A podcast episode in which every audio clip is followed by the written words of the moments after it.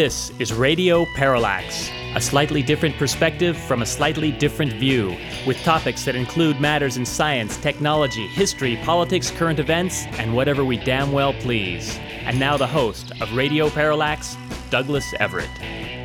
Welcome to the program. We have to confess as we commence this show that we are sick of politics of the past few weeks. Therefore, for our first segment today, we are going to completely ignore what happened this week. We'll get to that in segment two. The only thing I want to say about the election the first segment today is that, you know, those old punch cards were a lot faster to work than to fill in those damn ovals page after page. And, you know, frankly, punch cards aren't a problem when someone isn't trying to steal the election. All right, let's go on to on this date in history, which is November 9th. On November 9th, in 1923, in Munich, armed policemen and troops loyal to Germany's democratic government crushed Adolf Hitler's Beer Hall Putsch, the first attempt by the Nazi Party at seizing control of the German government. German General Ludendorff was so disgusted by the sight of Adolf Hitler fleeing from the police authorities that he regarded him forever after as a coward. On November 9th, in 1961, record store manager Brian Epstein went down to the Cavern nightclub in Liverpool, England, to hear a local band. They were called the Beatles. Epstein then became the band's manager. They did go on to some later success in the record industry. So please, love me.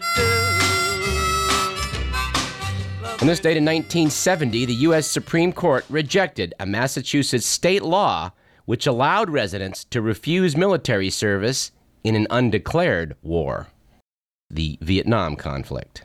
That war, like our current war in Iraq, was not a declared war by the Congress of the United States as prescribed by the U.S. Constitution. And on a happy note, on November 9, 1989, East Germany opened the Berlin Wall, allowing free travel from East Berlin to West Berlin.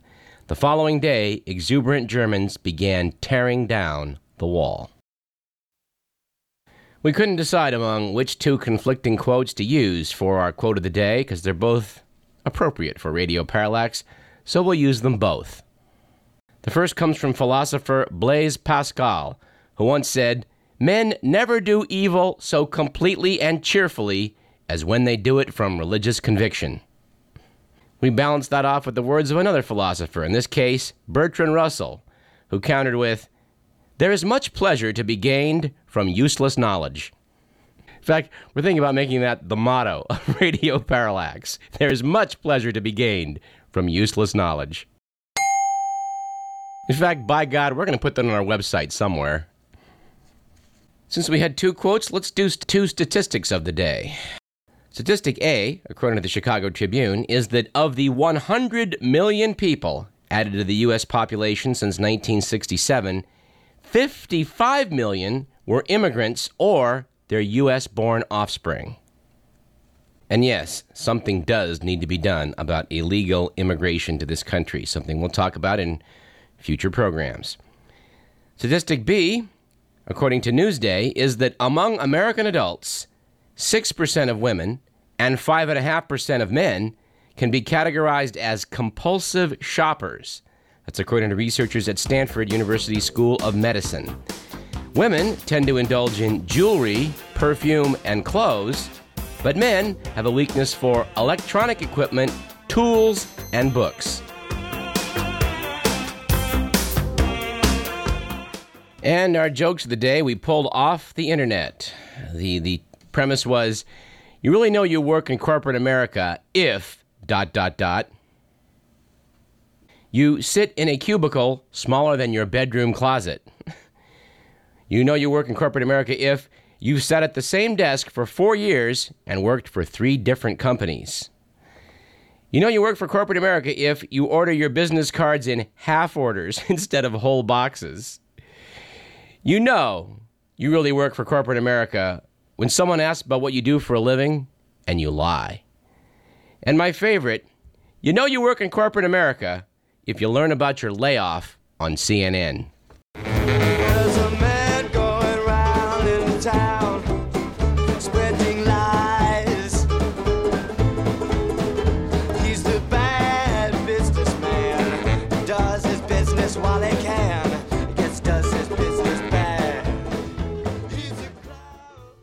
Let's go to a few items from the Week magazine. First of all, from the Only in America file.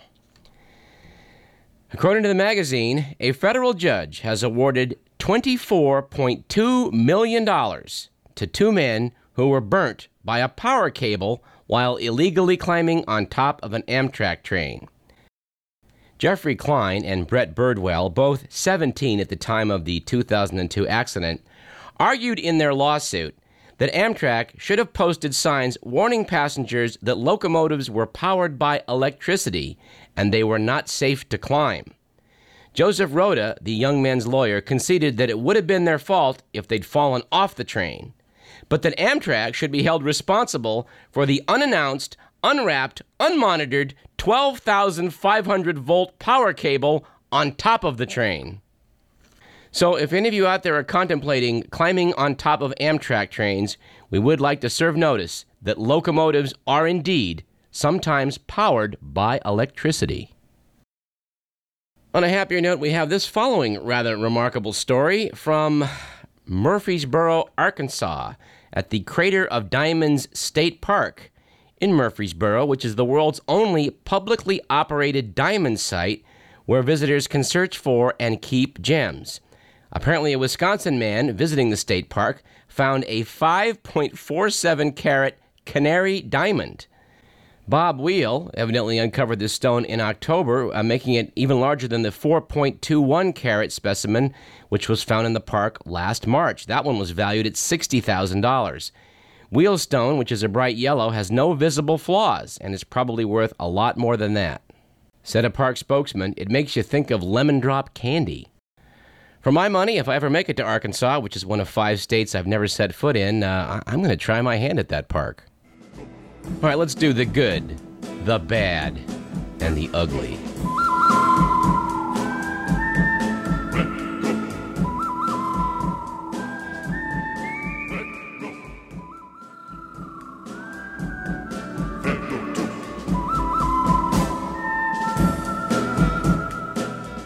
According to the Week magazine, last week was a good week for a man's right to choose after an Illinois judge ruled against a woman who wanted to have her nine year old son circumcised against his will and over the objections of his father.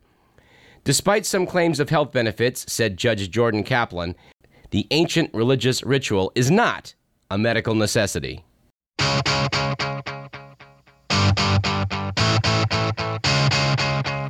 It was, uh, according to the magazine, conversely, a bad week for exotic tourism.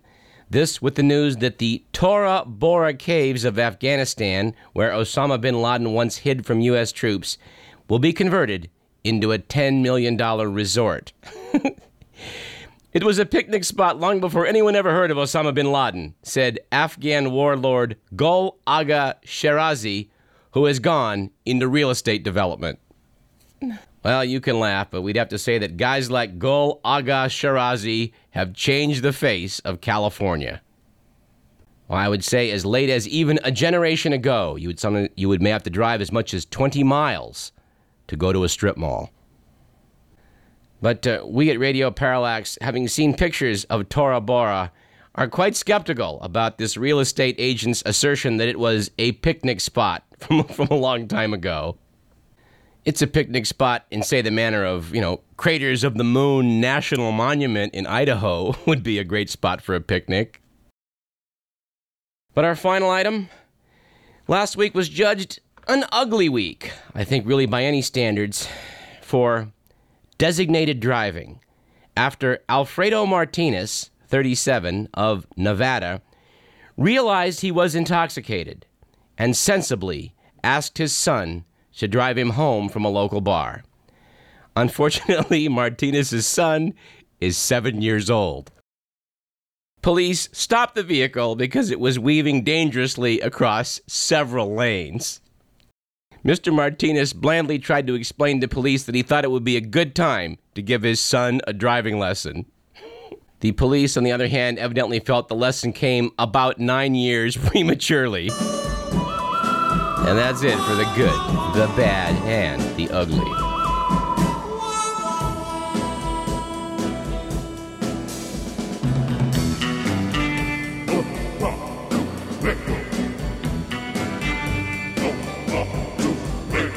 We have a pile of miscellaneous news items that are here in front of us. I think we need to clear the deck on some of these. Um, Dan Rather is going to be returning to television. Apparently, he has been replaced by Katie Couric on the CBS Evening News.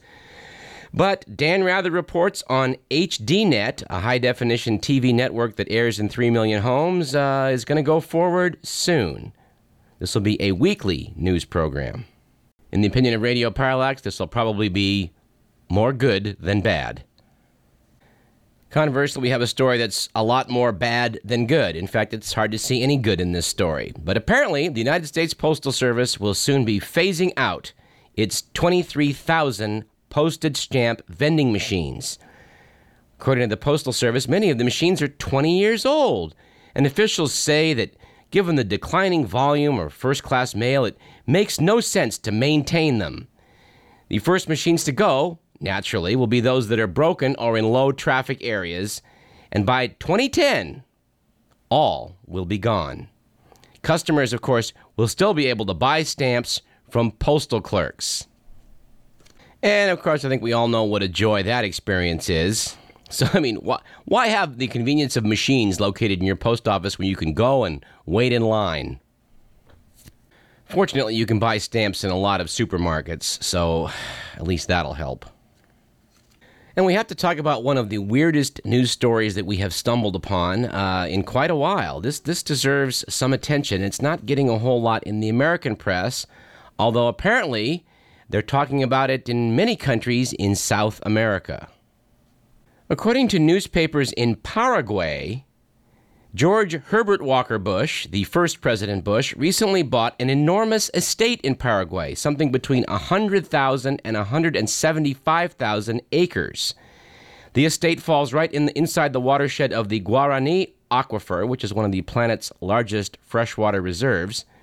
Oh, and incidentally, Paraguay is the site of a U.S. military base installed just a few years ago after Paraguay promised to grant American soldiers immunity from the jurisdiction of the International Criminal Court.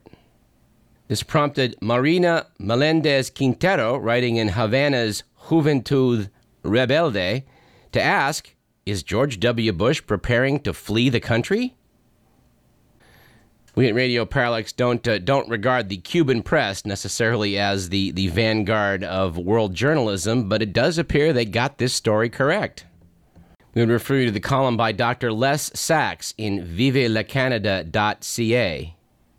Ms. Menendez Quintero uh, suggested that surely it's no coincidence that last month, just after Paraguay announced that it would not renew the immunity treaty from the jurisdiction of the International Criminal Court, that first daughter Jenna Bush was spotted in Paraguay on a secret trip.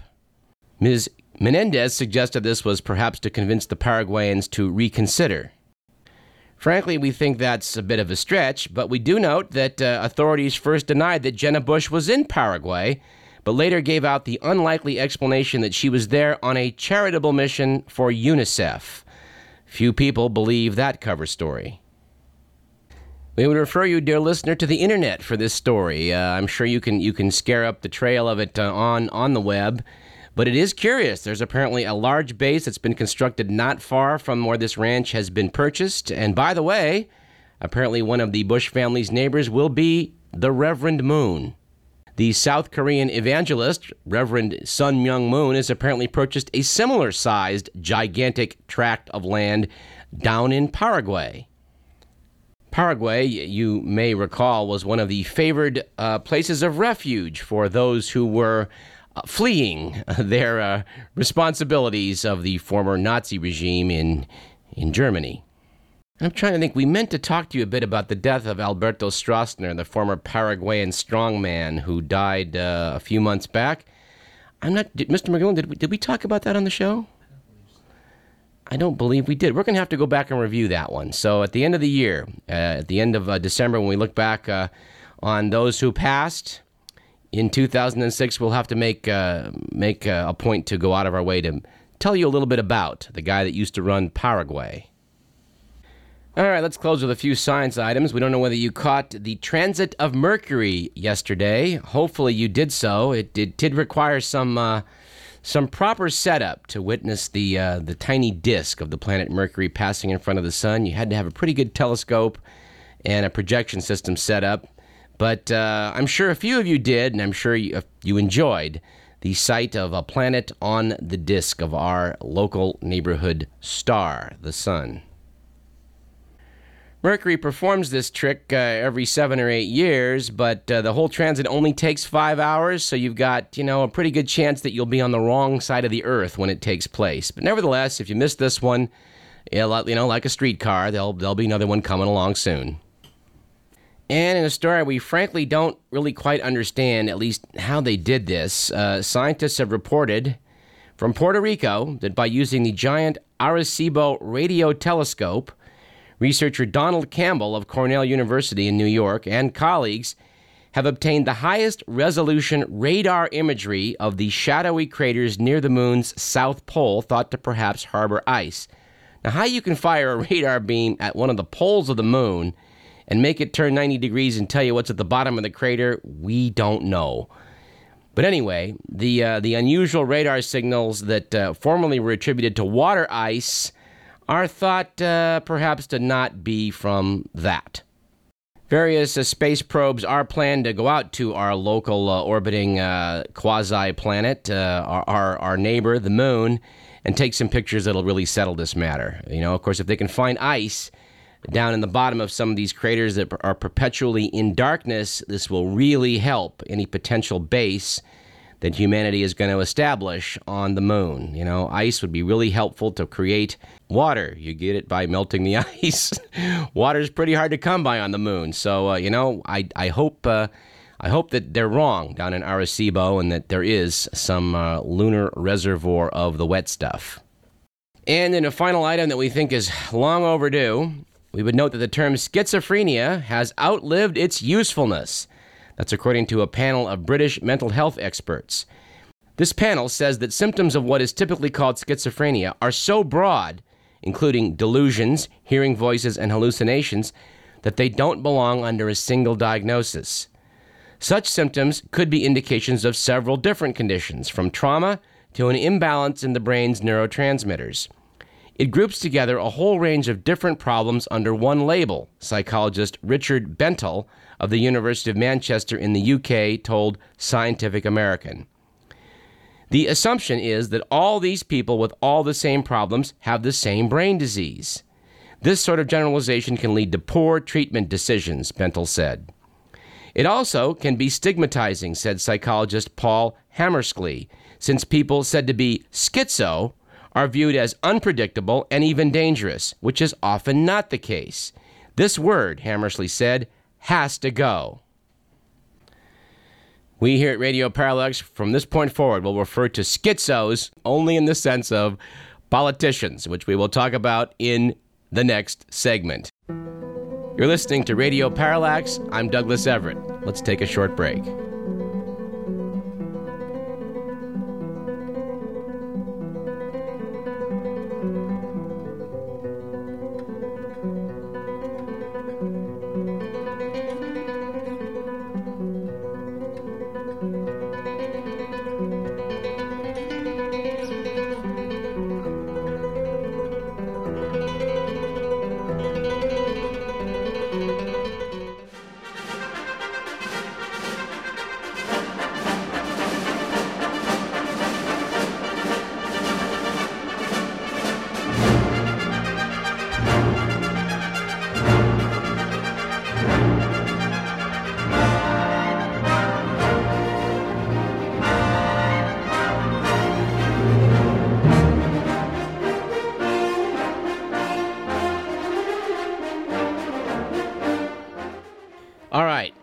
Let's do it. Let's talk about politics.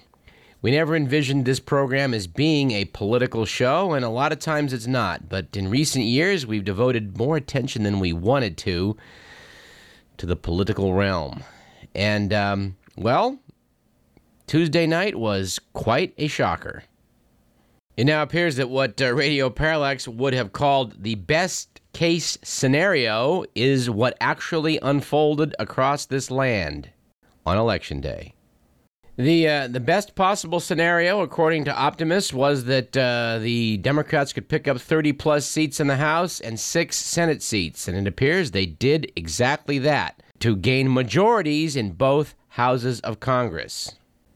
According to the talking heads on election night and in the aftermath, pundits everywhere acknowledge this means political changes in America. We might add that apparently over in the European Union, all the parliaments were saying, thank God the nightmare may finally be over. We would remind you that we shared the sentiment of The Economist magazine when it put on its cover two years ago How could America be so stupid? Or words to that effect. Uh, we've been following this story, as you well know, and uh, our conclusion was because America really wasn't that stupid. They cheated. And in the ramp up to Election Day, we were quite encouraged by the fact that there was a lot of mainstream press coverage about how voting machines could not be trusted and how, you know, we needed to be on guard against possible chicanery. It finally went mainstream and not a moment too soon. And I must confess, watching what happened in the last three national elections 2000, 2002, and 2004 I said to everyone who would listen that if they stole this one, our democracy was finished. All of the polls across this land showed vast discontent with GOP politics and policies, both in foreign policy regarding the war in Iraq and what is happening here domestically. And it was hardly a matter of so called liberals or Democrats being disgusted with the current administration.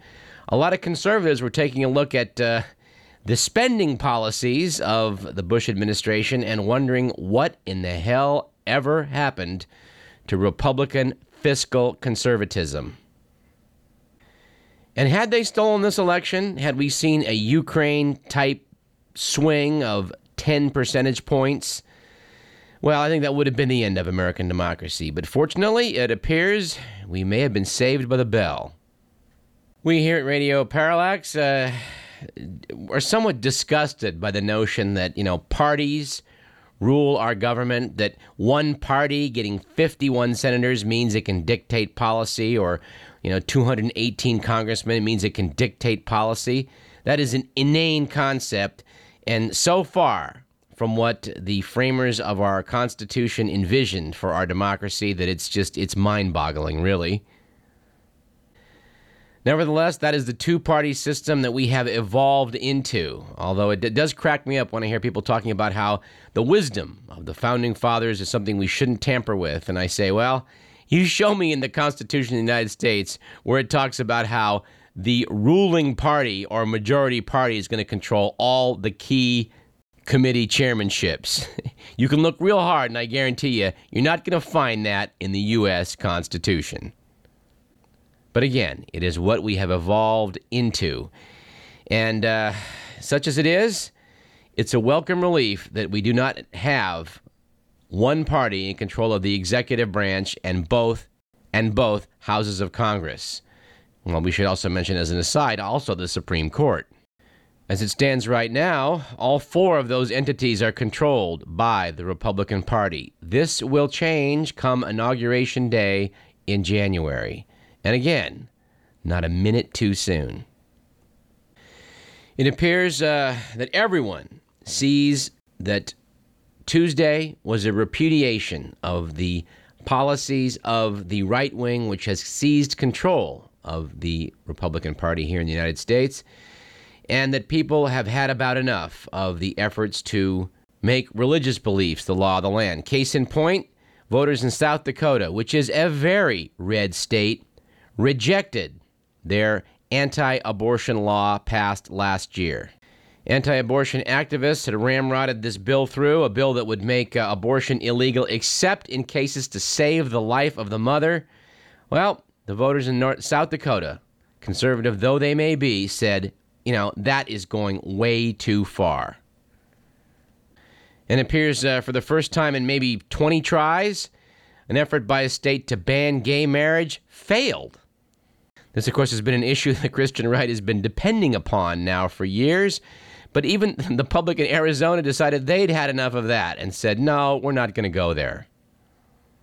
Let's talk about a few particulars on Election Day before we come back to some generalities. Here in California, Arnold Schwarzenegger absolutely thumped Phil Angelides, which, as you know, dear listener, was frankly okay by us. We're not huge fans of Governor Schwarzenegger, but his beating of, uh, of, of Phil Angelides early returns, he was beating him two to one. This, while the entire rest of the nation is running the opposite way, shows you that, uh, you know, Angelo Tsakopoulos' boy uh, was just not the right guy. The rabid Democrats in the state of California decided they couldn't run a good candidate like Steve Westly, and so they got what they deserved. As for Governor Schwarzenegger, uh, well, he's turned into Gray Davis. He's turned into a full time fundraising machine. That which he claimed he was coming to Sacramento to clean house about. But at the same time, by current Republican standards, Arnold Schwarzenegger is quite a liberal. He acknowledges such things as the need for stem cell research, the need to address issues of global warming.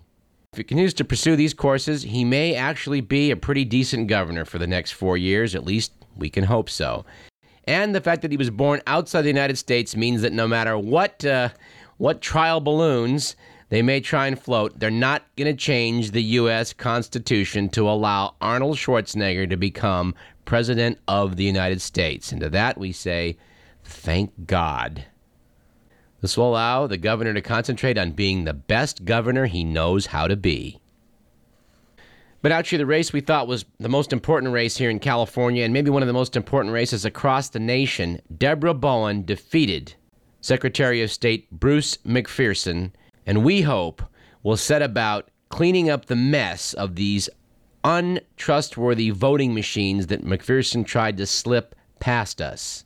Our uh, friend Brad Friedman called it one of the most important outcomes uh, in the, all of the races in the U.S., and we agree.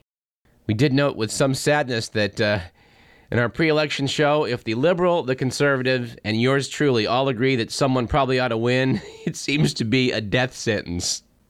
And we extend our apologies to Tom McClintock for saying that we thought he'd be a good lieutenant governor, because the next lieutenant governor in California is going to be John Garamendi. We felt pretty good about the chances of Q and R, those measures that would turn over hundreds of millions of dollars to Las Vegas billionaires to run a, uh, a sports arena here in Sacramento. Not only went down in defeat, it was beaten four to one, which shows that sometimes the, the best efforts of local politicians to sell out the populace for the benefit of local rich guys, well, sometimes fails. California rejected that uh, that wretched proposition that would have made uh, abortions uh, more of a problem for those who need them. They did, however, also turn down the cigarette tax and the alternate energy proposals that uh, I thought would have been a pretty decent idea. And we also agreed unanimously that all those bond issues were probably a bad idea. Again, the kiss of death, radio parallax. It appears that all of them passed, committing California citizens to something like $37 billion in bonds. And of course, the interest on those bonds, which we're all going to pay. We're pleased to note in the 5th Congressional District, our candidate of choice, the Green candidate, Jeff Kravitz, made a respectable showing. Four percentage points for. Uh, for a guy that spent, uh, well, uh, apparently just about nothing on the race. We hope we'll hear more from Mr. Kravitz in the future. And Radio Parallax would like to take credit for the defeat of Richard Pombo. And while pundits all over the state of California are hailing Pete McCloskey's appearance on Radio Parallax as perhaps being the turning point in the downfall of Mr. Pombo, we don't feel we can take credit for that. Well, at least, at least not full credit. And we do note with some sadness that uh, that Charlie Brown, Lieutenant Colonel Charles Brown of the Air Force, uh, didn't quite manage to edge out John Doolittle And, uh, you know, if, if only his public relations man had been able to secure that interview with him, well, maybe we'd have gotten Doolittle too. Don't worry, we're going to give Ted a good talking to about that and see if we can't uh, do better in 08. Looking out from California across the rest of the nation, uh, well, there was a lot of good news. Rick Santorum, a man who was being groomed for a future presidential run, a man whom William Bennett, yes, gambling addicted William Bennett, acting as one of the, the wise talking heads for CNN, said, Don't you worry, someone's going to draft Santorum for the presidency. Well, we, we think someone should send Mr. Bennett back to the crap tables because Rick Santorum's political future is uh, is not likely to rise again anytime soon. He got beaten almost two to one in Pennsylvania when he was the incumbent. This kind of reminds us of the headline we saw here on on uh, Google News about uh, Phil Angelides saying, "Don't worry, he'll be back." To that we say, "Well, good, good." We hear there's a lot of stray dogs down there in Elk Grove, and they may need someone to, you know, get a net out and catch quite a few of them. We think Phil's just the guy for the job. We spoke to Professor Bob Fitrakis uh, about his run for the governorship in Ohio not once but twice, and we're pleased to note that Kenneth Blackwell, he who delivered the state of Ohio to Bush Cheney in 2004, was crushed in his run for the governorship. Oddly enough, the same thing happened to Katherine Harris in a run for the Florida Senate, where she was beaten soundly after getting no help whatsoever from the Bush administration. After all, what's she ever done for them? And speaking of standing by those who have served you so well over the years, we noted, as you did, that Donald Rumsfeld was quietly given his walking papers the day after the election. It looks as though Rummy is not going to break Robert McNamara's uh, record as the longest serving Secretary of Defense. To that we say, as we've said before on this program, thank God I mean, what would he have to have done to have gotten fired before Election Day? Accidentally detonated a nuclear bomb at Camp David? We do have to cite the email sent us by Jane regarding the appointment of Robert Gates to replace Rumsfeld. She wrote, I suppose there weren't too many more Iran Contra figures left to choose from. The Bush administration needs to know in advance that you're willing to lie to Congress. Jane noted in an addendum, which we have to admit is even funnier, that until recently, Robert Gates was the head of the National Association of Eagle Scouts. Anyway, there's so much that we could say about uh, this election. We're going to try and confine it to something like 18 minutes for this segment because don't worry, we'll return to this topic in the weeks to come. But a lot of folks predicted that the libertarian sentiment out there in America, people who regard themselves as more or less. Uh, social liberals and fiscal conservatives, those who don't want to see the government trying to solve all the problems by setting up programs, who nevertheless want them to stay out of our private lives, well, they were going to be a factor, and it appears they were. For starters, the difference between John Doolittle and Charlie Brown was less than that garnered by the Libertarian candidate. Had Colonel Brown been able to capture that vote, he'd be going to Congress come January. But, you know, again, Eh, we'll be hearing more from Charlie Brown in the future. We'll certainly be hearing a lot more from Nancy Pelosi in the future, the first Californian and the first woman to become Speaker of the House. Pelosi's promised that within the first hundred hours of the new Congress, Democrats would emphasize six priorities that include increasing the national minimum wage to $7.25. The House Democrats seem to also like the the novel idea of screening 100% of the 7 million plus ocean cargo containers that arrive annually in Oakland, Long Beach, and the nation's other ports. Imagine making an effort to check all of the containers that are the most likely way someone would smuggle an atomic bomb in the United States instead of spending it on a war in Iraq. Hmm. Let's see how far that crazy idea gets. Nancy Pelosi is going to get to direct which bills are going to reach the House floor, and she's going to pick who gets plum assignments. We're going to see a lot of Californians, uh, due to their seniority, running a lot of committees in Congress. It's predicted that the House Government Reform Committee, under Representative Henry Waxman of Los Angeles, is likely to investigate the Bush administration aggressively. Tom Lantos of San Mateo is a senior Democrat on the House International Relations Committee. It's felt that that panel is certainly become, going to become a forum for critiquing Iraq policies. Although I was rather amused by seeing the comments by Michael Doyle, writing for the Bee's Washington Bureau, that uh, that it's expected that um, fresh hearings are likely to be held for ethnic political disputes, such as an Armenian genocide resolution favored by San Joaquin Valley lawmakers. Now, there's a topic Congress should spend some time on. The Armenian genocide by the Turks, which took place under the Ottoman Empire. That's a mighty timely topic. You know, one wag was calling the Democrats before this election the other war party.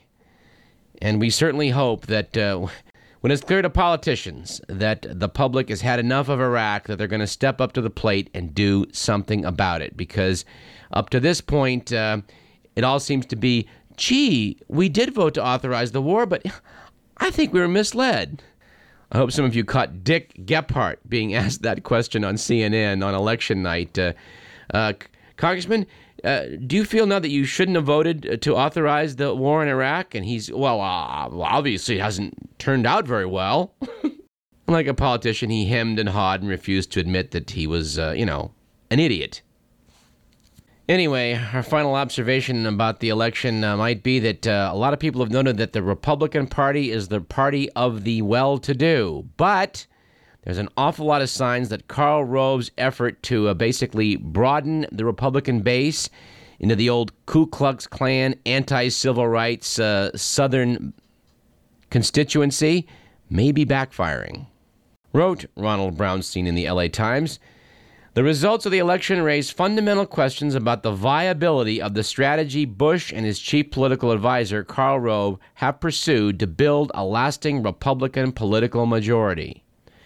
Republicans were overwhelmed by an energized Democratic base. In many places, the results suggested that socially moderate, upscale voters were breaking cleanly for the Democrats. Said Democratic pollster Al Quinlan, the storyline really is that the Democrats are winning the middle. And considering how far the Republican Party has tried to move to the right, to that we say for the final time in this segment, thank God. And on that note, I think we'll take a break. I'm Douglas Everett. You're listening to Radio Parallax.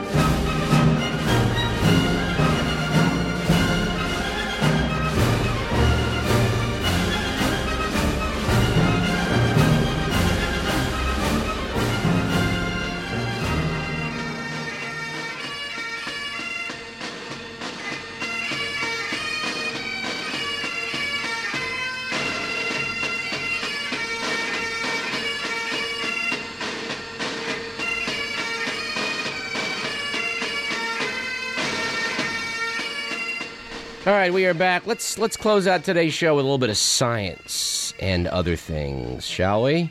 The uh, bumper music we started with, of course, is uh, more or less appropriate for this item, which comes to us from New Scientist magazine, noting that whatever else it might be, it seems clear at this point that the Loch Ness monster is not a plesiosaur. Said the magazine, has been described as a snake threaded through the body of a turtle, and some imaginative people think there is one living in Loch Ness. The plesiosaur, a marine reptile that lived 160 million years ago, looked like nothing alive today, with a neck that was two meters long. That's about six feet for those of you who are metrically challenged. The neck was as long as the body and tail combined. Well, scientist Leslie Noe of the Sedgwick Museum of Cambridge, UK, has uh, explored the question of why the plesiosaur needed such a long neck. He's decided that they used these necks to reach down and feed on soft bodied animals living on the sea floor, or at least so Noe told the Society of Vertebrate Paleontology meeting in Ottawa, Canada last month. By calculating the articulation of the neck bones, Dr. Noe concluded the neck was flexible and could move most easily when pointing downward. The neck was a feeding tube collecting soft bodied prey, he says. The small skulls of the plesiosaurs couldn't cope with hard shelled prey. From this, he derived the disappointing news that, quote, the osteology of the neck makes it absolutely certain that the plesiosaur could not lift its head up swan like out of the water. Noe says this rules the reptile out as a candidate for the Loch Ness Monster. But things look better for uh, oddball life in oddball places as regards the planet Mars. According to a Mexican researcher, Dr. Rafael Navarro Gonzalez, who went down to the Atacama Desert in Chile and examined the soil that he found there, it seems that uh, when we landed NASA's Viking spacecraft on Mars 30 years ago with an express purpose of testing the soil to see if it could find life, well, maybe the craft wasn't properly equipped to make that judgment. When Navarro Gonzalez took, uh, took samples of the soil from the Atacama and tested them with the same method, he got the same negative results. But we do know that life does exist in these locations. That's evidenced by trace amounts of organic molecules that re- register on more sensitive equipment. We would refer you to the web for more information on this subject. Uh, I did chance to fly over the Atacama Desert once many years ago, and I got to say, it uh, it sure looked like Mars looking down out of the aircraft. I mean, there was not a shrub to be seen, and yet we know there's microbial life that th- that that survives even in these driest of dry conditions.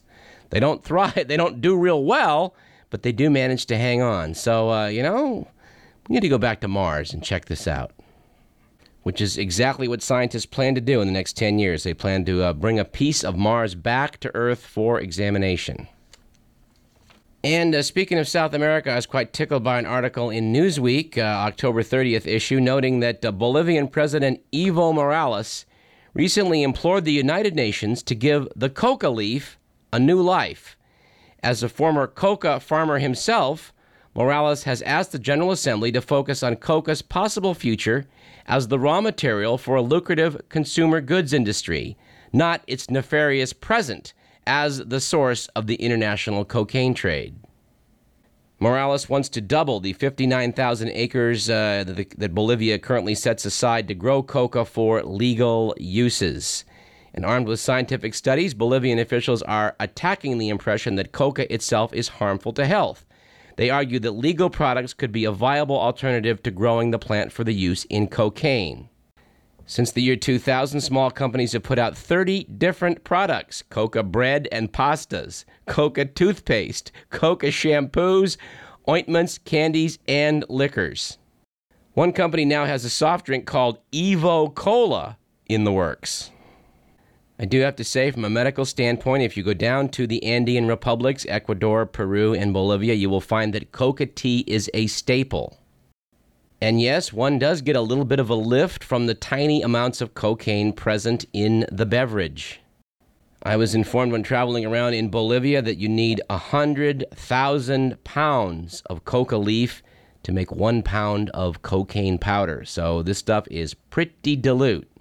Yet, it's pretty much the equivalent of your basic Starbucks shot of caffeine that uh, everyone seems to rely upon here in the US of A. And we've given away this secret before, but I think we should do it again and let you know that every Coca Cola you ever drank contained coca. It still is Coca Cola.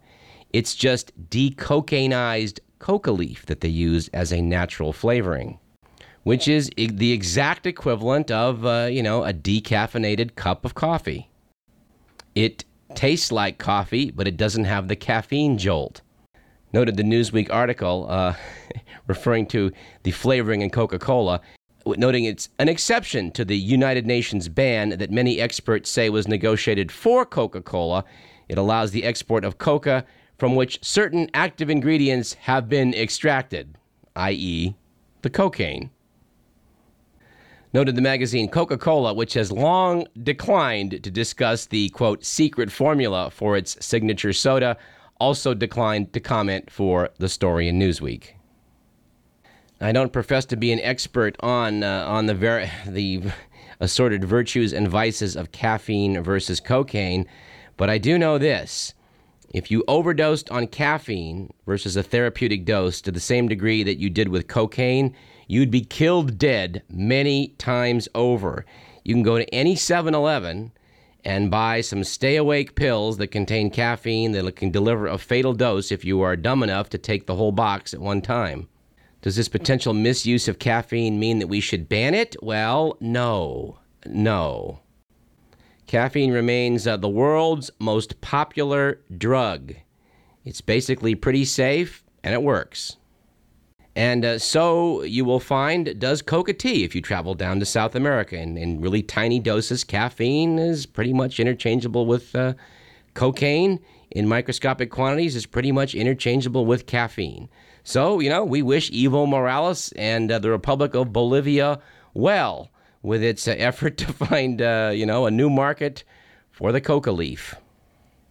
A chemical I think we might be more concerned about is the pesticide methyl bromide. This was banned under an international treaty two years ago, excepting for uses deemed critical. Well, U.S. officials have now secured exemptions to the ban so that growers here in America can use it to kill nematodes and other soil pests for tomatoes, strawberries, and other crops.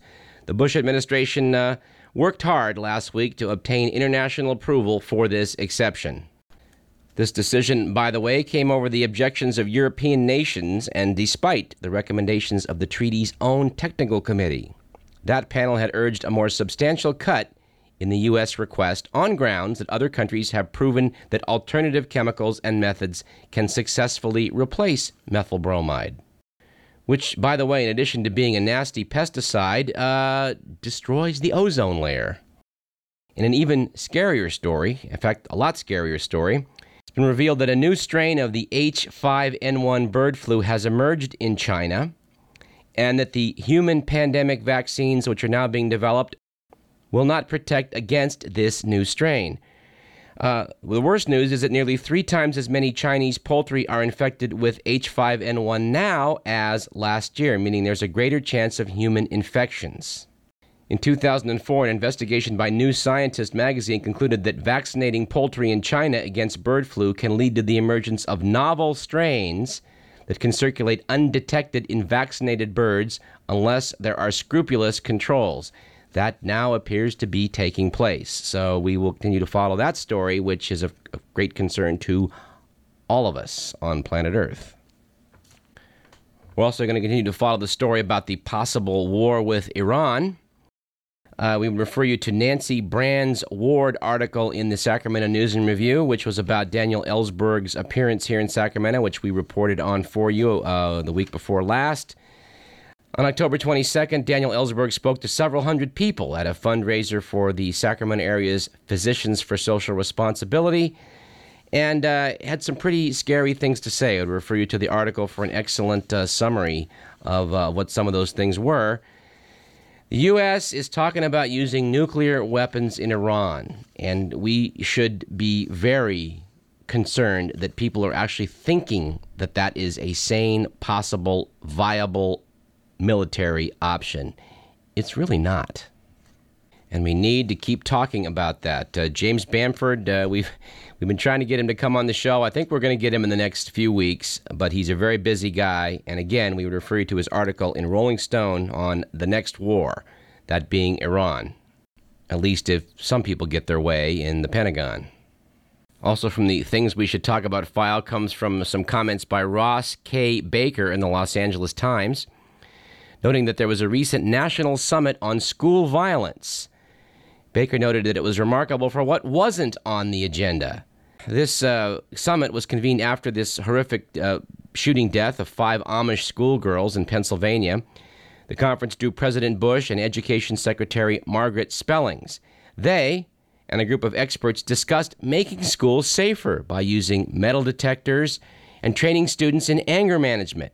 But one obvious topic never came up the easy availability of guns. Said Baker, Republican politicians won't mention gun control for fear of jeopardizing their contributions from the NRA. Democrats have either been intimidated into silence by the gun lobby or bought off. Said Baker, the party's new strategy for winning back the White House, in fact, requires that its national candidates own a shotgun or two and proclaim their love of hunting. We should not be surprised if Senator Hillary Rodham Clinton shows up at the 2008 Democratic Convention togged out like Annie Oakley, shooting cigars out of the mouth of her husband. All right, let's do a few uh, obituaries, as we like to do on this program, and we reserve them for this segment. The first is that of Benito Martinez Abrogan. Mr. Martinez passed away in Cuba on October 11th, aged about 120. Apparently, his precise age was something of a mystery because, according to his Cuban identity papers, he'd been in Cuba since 1925, but his age on arrival was a bit uncertain. He'd just come over from Haiti. But there seems credible evidence he could have been as old as 125. Noted The Economist magazine, like most Cubans, he had no car. He biked or walked barefoot or waited for a fume spilling bus with that patience and stoicism that calms down stress. Since food was rationed in Cuba, he did not eat much except what he could grow. Apart from all that, said the magazine, his life was not exemplary. He smoked until the age of 108 or so, cigarettes being handed out cheap among the rations. He never married, but chased many women. His fresh diet was mostly starchy cassava and sweet potatoes cooked in pork fat.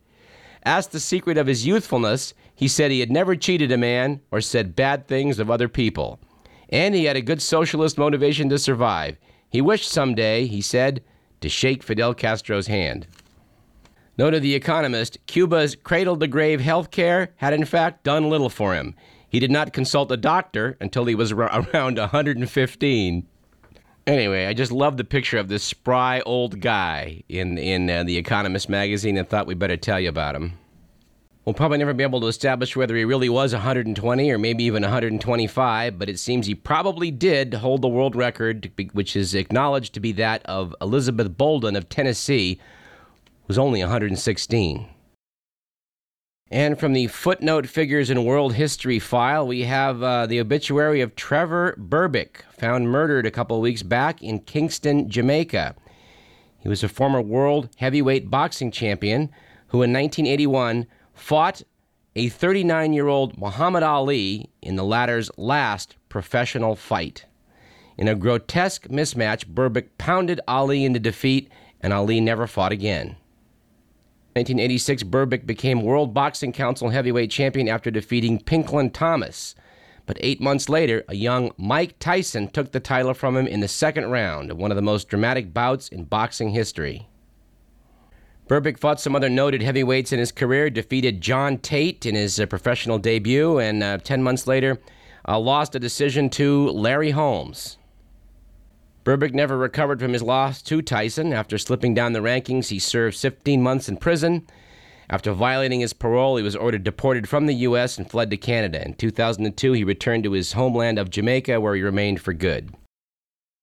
And we have an obituary of sorts to report uh, in in the uh, the flaming out of Reverend Ted Haggard. We had talked about Reverend Haggard uh, at length in this program about a year ago. While the names uh, Jerry Falwell and Pat Robertson are pretty much household names in America, James Dobson and Ted, Ted Haggard were possibly even more influential with America's evangelical community. Haggard was part of a phone call every week to President George W. Bush. The Reverend Haggard was uh, placed on administrative leave from his 14,000 member New Life Church in Colorado Springs, Colorado, and is actually now undergoing counseling for the fact that he, um, well, for evidently the past three years, he's been engaging in regular homosexual encounters with a male escort who also sold him methamphetamine. I kind of knew the Reverend Ted was going to go down pretty hard when his initial fallback excuse was, well, okay, maybe I got a massage from this guy. And maybe I did buy some methamphetamine because I was curious but I threw it away. I didn't didn't use any of it. Anyway, we want to talk a little bit more about the fall of Reverend Haggard in the future and uh, and the rather courageous figure of Mike Jones, the escort who decided that you know it just made me angry. He said that here's somebody preaching about gay marriage and going behind the scenes to have gay sex. Anyway, Ted Haggard is a very interesting fellow, and we're gonna uh, you know hopefully have more to say about him in some future program. We knew when we talked about him last time he was a guy worthy of some discussion, and, uh, you know, he remains that. All right, let's close the show with uh, an, an, article I was quite amused by in uh, last week's The Week magazine titled The Last Word. It was uh, an investigation of certain science myths that are so enduring that people hate to let them go, but uh, editors at livescience.com went after them and, uh, and nailed a few of them. Let's just talk about the three that we've talked about on this program before. We talked to you previously about the myth that humans only use 10% of their brains. Well, the facts are that uh, MRI imaging clearly demonstrates, you know, even with fancy colors no less, that humans put most of their cerebral cortex to good use, even while dozing. Someone pretty much pulled that 10% figure out of thin air years ago, and it just doesn't seem to want to go away. We told you this one, which I never believed when I heard this one even as a kid, that the Great Wall of China is the only man made structures visible from space. The facts, in fact, are there are uh, numerous man made objects that astronauts can spot from low Earth orbit. Uh, they can see things like, you know, the Great Pyramids. They can see trains. When they first reported they could see trains moving on tracks, people at ground control didn't believe them. But it's it's true. You can. If there's enough contrast, you can easily see a train from 200 miles up. But the full reporting of the myth was the Great Wall of China was the only man-made object visible from the moon. Well, absolutely not. There's no way anybody can see the Great Wall of China or anything else man-made from the moon at least not without a very good telescope. Not mentioned in this article is the myth about the fact that uh, people seem to go nuts and hospital emergency rooms go crazy when there's a full moon. I'm here to tell you, it just ain't so. And yes, I did follow the full moon cycles to see whether there was a correlation, and no, there isn't. If you want to fight me over that, please send an email at info at radioparallax.com. But I got to tell you, you're fighting an uphill battle on that one. But let's close the show with this one. The myth is that water drains backward in the southern hemisphere due to the Earth's rotation. Well, the facts are, and this has been demonstrated by studies done at university uh, testing labs, not only is the Earth's rotation too weak to affect the direction of water flowing in a drain, you can easily demonstrate by going into a washroom that water whirlpools form both ways, depending mostly on the sink's structure. Actually, depends mostly on the motion in the water, not the hemisphere you're in. And yes, I've won bar bets on this one. If you want to wager on this issue, I'll be happy to take your money again. So again, let give me some feedback at info at radioparallax.com. But, uh, you know, I knew when I was a third grader and I heard that story that it was false because I paid a lot of attention to what the water did when it went down the drain. Think about it. If the Coriolis force would counteract water going down the drain one way, then it would tend to slow down to a stop, wouldn't it? You ever see that happen? Me neither.